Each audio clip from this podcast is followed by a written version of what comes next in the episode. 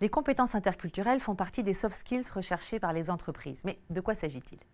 Selon Hang et Van Dien, les compétences interculturelles sont ce qui vous permet de fonctionner de manière efficace dans des situations de diversité culturelle. En somme, de vous y adapter et de savoir ajuster votre comportement à ce que vous comprenez de ces situations. On parle des compétences interculturelles au pluriel, car, toujours selon les mêmes auteurs, elles comportent quatre dimensions. Tout d'abord, la dimension métacognitive vous permet d'évaluer le caractère interculturel de la situation. Cela signifie qu'il y a une conscience et une reconnaissance de ces différences. Deux, la dimension cognitive affine votre décryptage des situations grâce à vos connaissances de la langue et des aspects politiques, historiques, plus largement socioculturels du pays, si on parle ici de culture nationale. 3.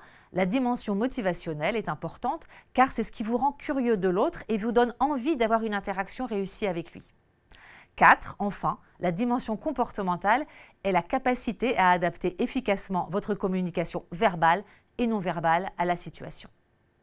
On pourrait d'ailleurs se demander si ces compétences ne sont pas aussi utiles dans des interactions où les différences culturelles ne concernent pas la culture nationale.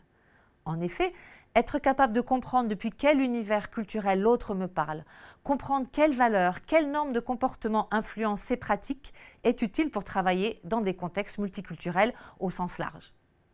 On peut penser notamment aux différences entre les cultures métiers dans une entreprise qui fait collaborer des ingénieurs et des designers par exemple.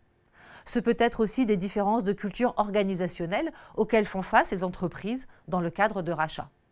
Il s'agit donc de compétences extrêmement transversales dont tout manager devrait être équipé.